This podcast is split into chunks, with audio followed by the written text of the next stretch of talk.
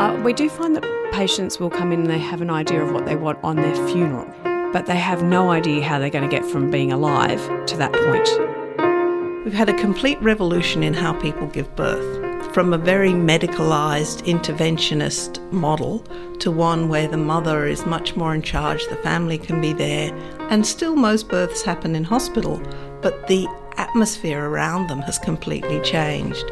I believe we could do the same for death. Welcome to another episode of Think Business Futures. I'm Nicole Sutton, accounting lecturer at the UTS Business School. And I'm David Brown, I'm Associate Dean External Engagement. And on this episode, we're looking at the end of life care. And to help us have this conversation is Distinguished Professor Jane Hall from the Centre of Health Economics and Evaluation at the University of Technology, Sydney. And Jane's leading a project which is funded by the National Health and Medical Research Council. Now, today's episode builds off an earlier chat we had with Jane's colleague, Richard De Abreu Lourenco, about costing life you know, without understanding and without being uh, able to evaluate whether something works and is represents value for money, then as a society we wouldn't necessarily put dollars towards it. And we'd end up in a situation like they have over the Pacific, where you have large tranches of the population who can't access care. And that's not a society I want to live in. If you haven't had a chat to listen to it, we highly recommend you go back to listen to it first. But on to you, Jane. Welcome. So, before we get into your research, can you tell us a little bit about how you got interested in health economics and, in particular, end of life care? I got into economics because I studied economics at university. I hadn't done it at school, and I picked economics because I wanted to do something different. Um, and from there, it was, well, what sort of career path is open? And it was totally accidentally that uh, I got some work working in hospitals, looking at how hospitals were organised and managed. And I just found them the most fascinating organisations. So all that standard economics we do about, you know, business economics and making a profit, it just doesn't count when you're trying to uh, deal with people who are sick. So your bottom line has to be completely different. And that really started the whole journey for me. Can you tell me a little bit more about why you find hospitals so interesting? Because they're very complex organisations. You've got uh, the medical staff who are very oriented to their own professional areas. In many ways, you could see them as a law unto themselves. You've got that doctor patient relationship that is very important therapeutically as well as organisationally. You've got the nursing and other allied medical staff who all have separate professional disciplinary areas. Mm um, you've got this strong, this strong, strong culture of ethics in how you treat people, and yet they're multi-million dollar organisations, and people are trying to run them efficiently and effectively. Now, speaking of like the dollars and cents, uh, today we're dealing with a topic which, as a society, we prefer not to talk about. I mean, we're going to be talking about death and end of life. So, to ease in, let's start with those economics, with those dollars and cents. Can you tell us what we know about the cost of end of life care? We spend about 10% of our national income on our healthcare system. And an awful lot of that is spent on people at the end of life. Now, there is an end of life that is inevitable. I think there's a big difference between people dying at, at young ages and people dying in the fullness of time, in their 80s and their 90s and now their hundreds. Uh, death, for all the advances we've made in medical technology, is still inevitable in the end. What? It's it's going to happen. It's, it's, it's inevitable. It's yes. inevitable. It's, yes. it's going to happen. Yeah. It doesn't happen anymore at young ages. Really gone out of fashion dying young. Um, people are increasingly dying at those older ages. And often they're not dying quickly, they're dying after a period of prolonged ill health, of, of chronic diseases. And that is very costly. But I think the interest in this is not because it's expensive, it's are we spending this money in the best way to support people through this part of their lives? So, you said that we spend about 10% uh, of our national income on healthcare. So, what percentage of that sits at this end of life period that you're interested in? I don't have an exact figure for that because it's not easy to pull out of the national statistics. But we know that the averages for people at the end of life um, are somewhere at sort of seventy to eighty thousand dollars over a year, whereas for people at younger ages, it's two or three thousand dollars a year. So there's a big difference. Presumably, that time at the end of your life, you could spend a lot more of your total health budget, if you like, as an accountant, than you perhaps would have spent in the rest of your life in your healthcare. Yes, yes, you could. And if we're not spending that money to make people's quality of life at that stage better, why are we doing it?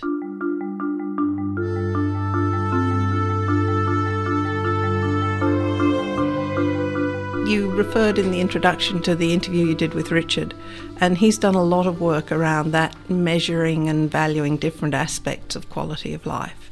And I've worked in that area too.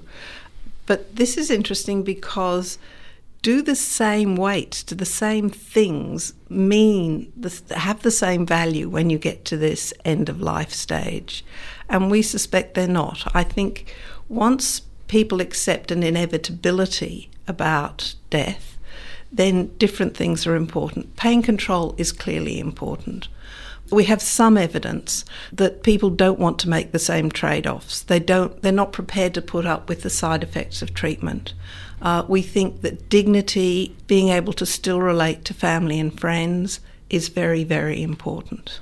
So, on one hand, we have these more qualitative characteristics of the things that people uh, are really important to them. And on the other hand, as we just spoke about before, we have these dollar figures about the amount of money that is being spent on healthcare. Now, somewhere in between, we've got some health economists like yourself and Richard. What sort of work do health economists do to try and quantify or provide some sense of value around end of life care and end of life choices. So, the sort of work we're going to do is really explore what's important to people and what sort of trade offs they're prepared to make. One of the issues when we do talk about end of life care is very much about do you want to die at home or do you want to die in hospital?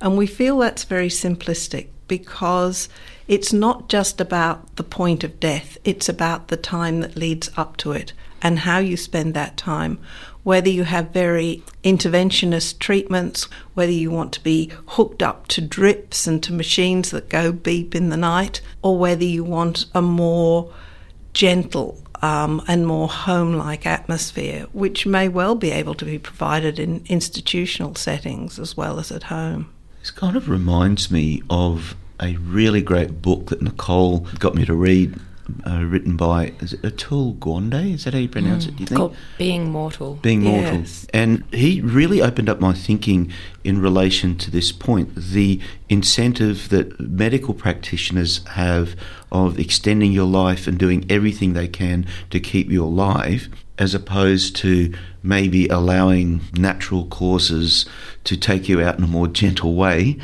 and then making you comfortable in the process. And presumably, there's some quite serious economics that sit between those two trajectories, if you like. Yes, but if you go back sort of a generation, two generations, lots of people were dying prematurely. They were dying in their 40s, they were dying in their 50s. And medical technology has discovered the way to intervene when that happens. So prevention is better, but treatment is better. And so a lot of that culture of medical intervention has been built up because people were dying early and then you could do something about it. We need a different conversation now, moving on to where most people are dying in their 70s, their 80s, their 90s. And as we say, so many people are getting to over 100. Presumably, if you take the rational economic position on this, this starts to sound like a very hard, yeah, unpleasant, inhumane, non civilized conversation. And yet, on the other end of it, we're probably making decisions that as a society we simply, under the current tax system anyway, can't afford. I mean, how do you have this conversation? Whether we can afford it or not is another question. We can come back to that. Mm. Um, but how do we have the decision? I think lots of people have had to deal with death death of, of their parents, the aging of their parents, and even increasingly death of our own peers. And when you talk to people, which is what we're doing at the moment, so many people will say, it was a horrible way to die because she was so uncomfortable, she felt so undignified, she didn't want to be there. Um, so, what we need to do is have a conversation about how to spend money to really improve well-being. And that's what economics is about. It's not just we know how to save money, we just stop spending it. It's actually about how do we spend it to maximize social welfare if I can use a bit of jargon. But how do we do it to make sure people come through the experience well? Mm. And the family, the fr- close friends have to come out of that the other side of that death. Currently do these two worlds kind of align? So, on the one hand, we know we have some substantial spending happening on healthcare that's kind of particularly concentrated around end of life care. And yet, on the other hand, we know that individuals and their loved ones have certain values and preferences around what they would like in their final stages. To what degree, right now, are we getting an alignment in your view? I think it's very mixed, and I think it depends very much on what happens. What's a trigger event that sends an older person usually into hospital? Do they have an advanced care directive? Have they spoken with their um, next of kin about it? Does the family agree on what the patient wants, or are the family arguing? Um, so so that's how we do it. And I think we need to have more conversations in a less emotional frame of mind so that people can explore this. Now, with many other aspects of healthcare, we can do that, as Richard would have explained to you. We can put numbers on how people rate their quality of life and compare that with the dollars. So the dollars are spent to maximise the gains in quality of life. That's what the our pharmaceutical benefits scheme does. That's what our most of our medical services do. That's just an accepted part of what we do. And incidentally, this country was one of the leaders in the development and application of those techniques. But it's what we do to make decisions across the gamut of healthcare. And I think the challenge is how do we do that at end of life, but do it without saying it's exactly the same if you ask a 30 year old or if you ask a 90 year old, what are the aspects that are important? You're listening to Think Business Futures. To download this show, head to 2ser.com or your favourite podcast app and look for Think Business Futures. On this episode, we're looking at the end of life care process with distinguished Professor Jane Hall of the Centre for Health Economics at the UTS Business School. This is about the point in the show where we'd like to bring someone in who is working in this industry in question. In this case, someone who's working in palliative care. So, Nicole, you were down in Canberra recently and you interviewed someone on this topic. Is that right? So, when Jason and I were in Canberra, we went and spoke to someone from Palliative Care Australia about what it's like to work directly with people in the final stages of their life. So, my name's Kate Reid. I'm a nurse practitioner in palliative care, um, which I've been doing for the past nine years. I'm also the National Clinical Advisor for Palliative Care Australia. And so, obviously, you spend a lot of time with people and their loved ones in the final stages of their life. What's your role in that process? So, as a nurse practitioner, that's fully within the scope of practice of a palliative care nurse practitioner to care for someone from referral um, up until the time that they die, and also to provide some bereavement care to the family. So the involvement is um, can be very intense, or it also can be quite consultative. So it really depends on the patients and their family's needs.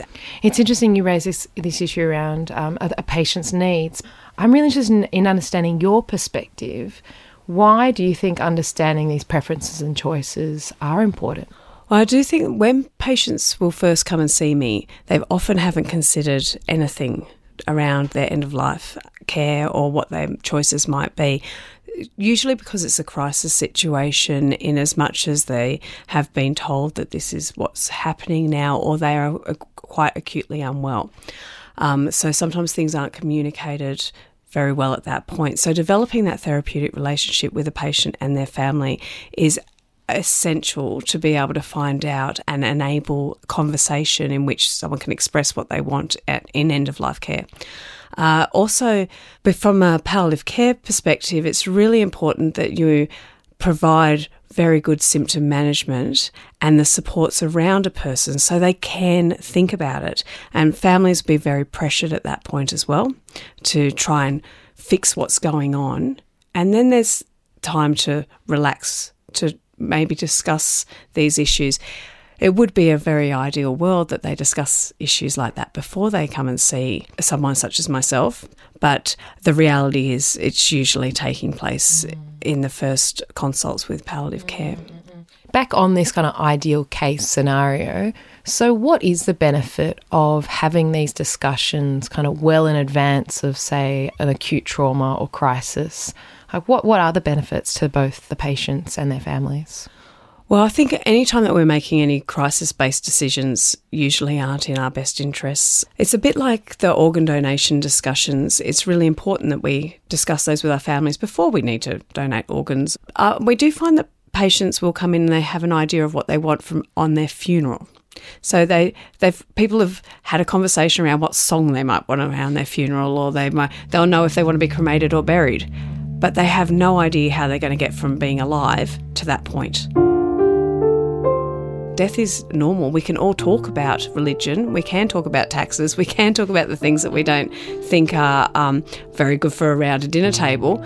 But everyone still shies away from dying, and we're all going to do it. So we need to really discuss what that looks like, because what what's important to me may be very much not important to you.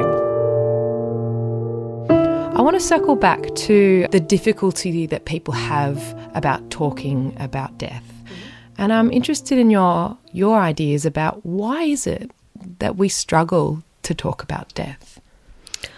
I'm I've, well, I've been a nurse since my early twenties, um, and so having conversations around death has been something that it's never been too much of an issue for me. And I have to say, I've got well, young to adolescent children now, and they have a very healthy understanding of death because it's something that we talk about normally. I think people are naturally frightened to talk about death because it's just such a big unknown, like what's going to happen.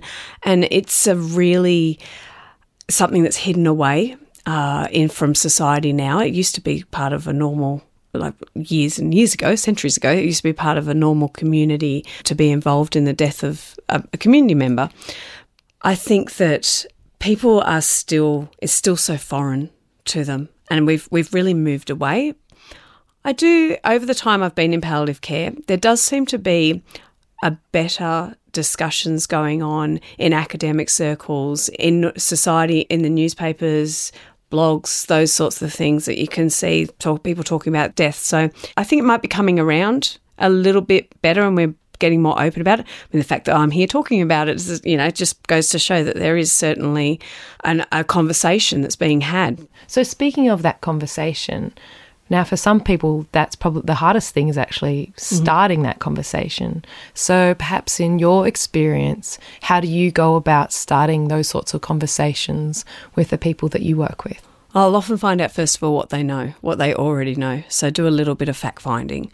Um, sometimes people won't know much about their disease process at all. They may be just sent to me for what they understand to be um, pain management um, and don't have a really good understanding of the fact they have a life limiting illness, or they've heard it but they haven't really taken it in, which is a natural, absolute reaction.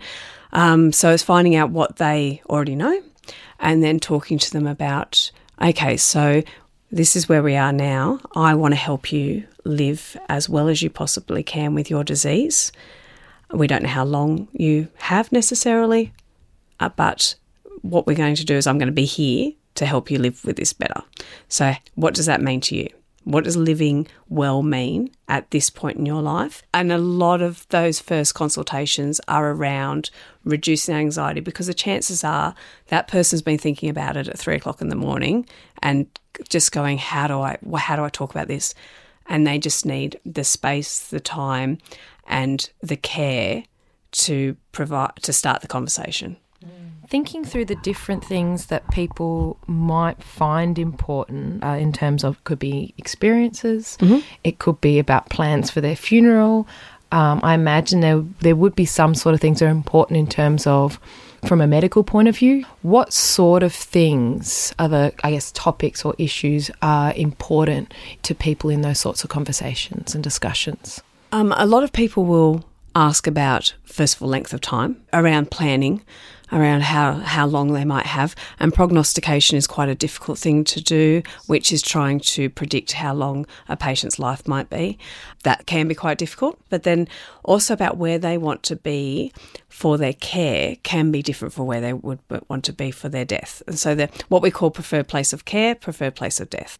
Um, the majority, I haven't heard too many people ever say to me, I would like to be in hospital to die. They want to be where they are comfortable with their families and surrounded by the things that are familiar to them. In a very unfamiliar situation where there can be quite a lot of chaos, uh, it does help to have a grounding like that. So, what does it take for a community to be able to support someone to be able to die at home? There is death that doesn't require specialist palliative care. So when we talk about specialist palliative care and the role that I have is that was when there's symptoms or um, or there's um, existential issues or other distressing issues around it, uh, the dying process or the living with an, a life limiting illness that need to be addressed. So then other palliative care that can happen out in the community without ever seeing a specialist palliative care physician or nurse practitioner having community support, such as people to come in to help you with showers or to, the practical domestic help, is really essential to mm. keeping these people out of hospital where they don't need to be because there isn't anything the acute system can actually do other than provide those supports while they're dying.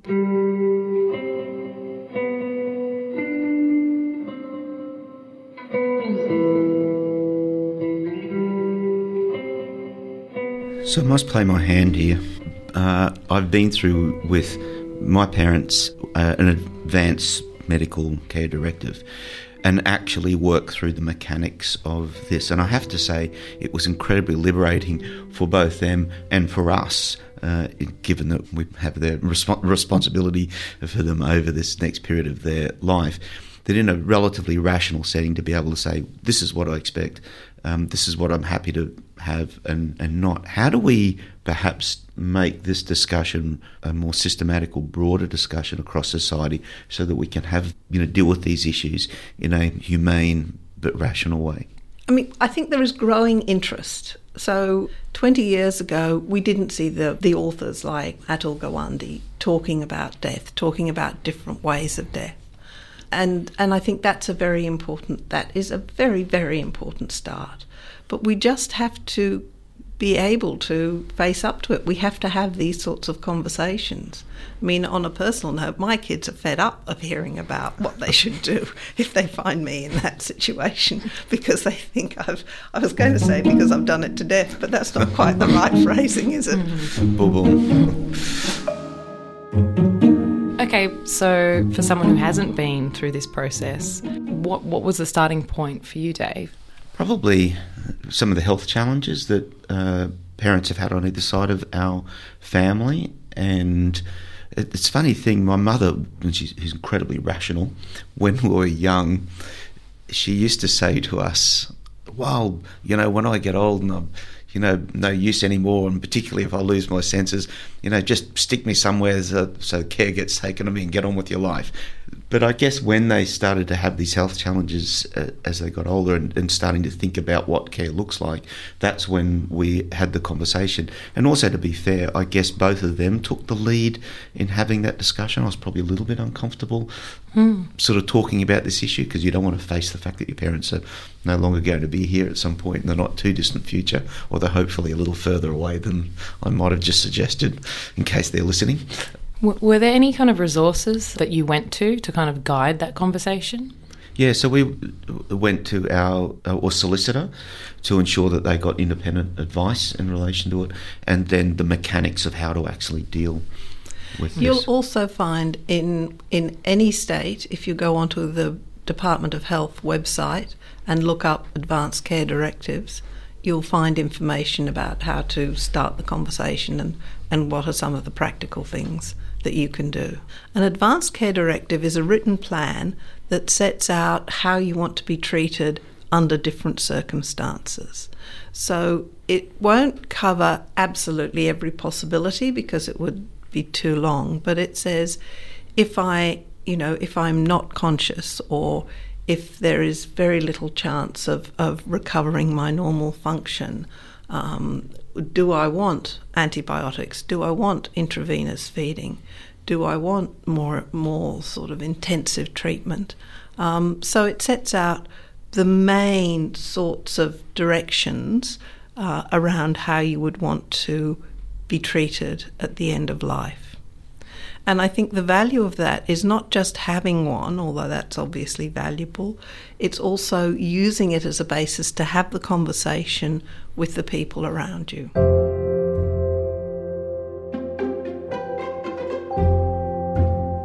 Now, one of the questions that's sitting in the back of my mind as we're having this conversation is that I think it's really important that we start articulating our choices or hearing the choices of our loved ones about what they would like at the end of life. And I just want to pick up on a point you made before.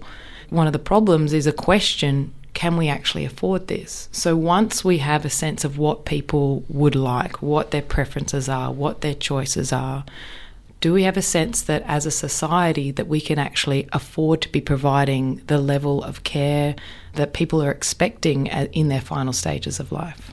You know, that's a difficult question. And it's a difficult question because what does it mean to say, can we afford it as a, as a society? We're a rich society um, and we spend more on healthcare every year.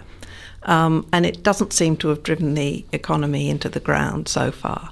So, my own view is that we will go on spending more on healthcare and that, yes, as a society, we can afford it.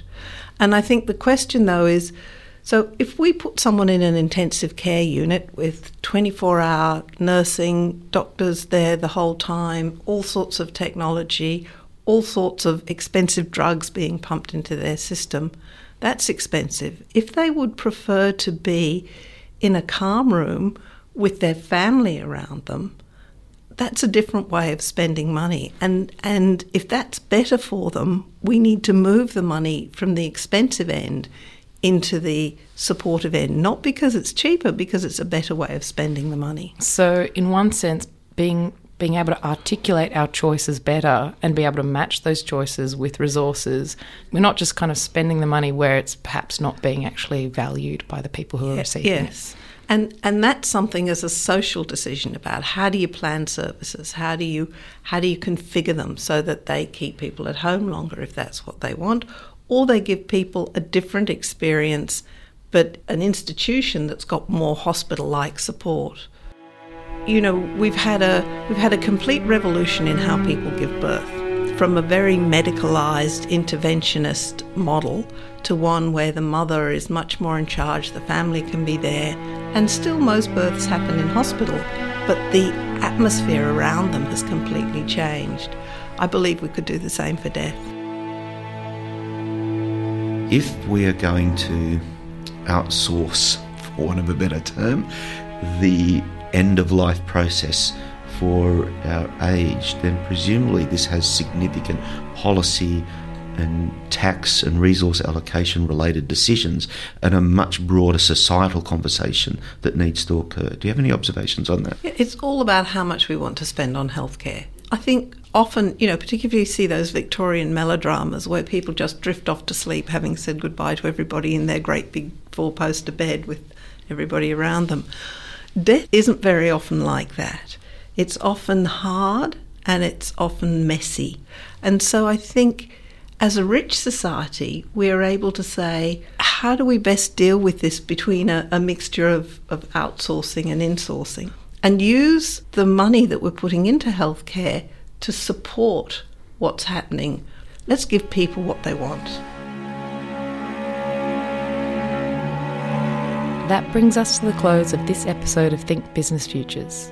Think Business Futures is recorded on the lands of the Gadigal people of the Eora Nation. We'd like to pay our respects to elders past, present, and emerging.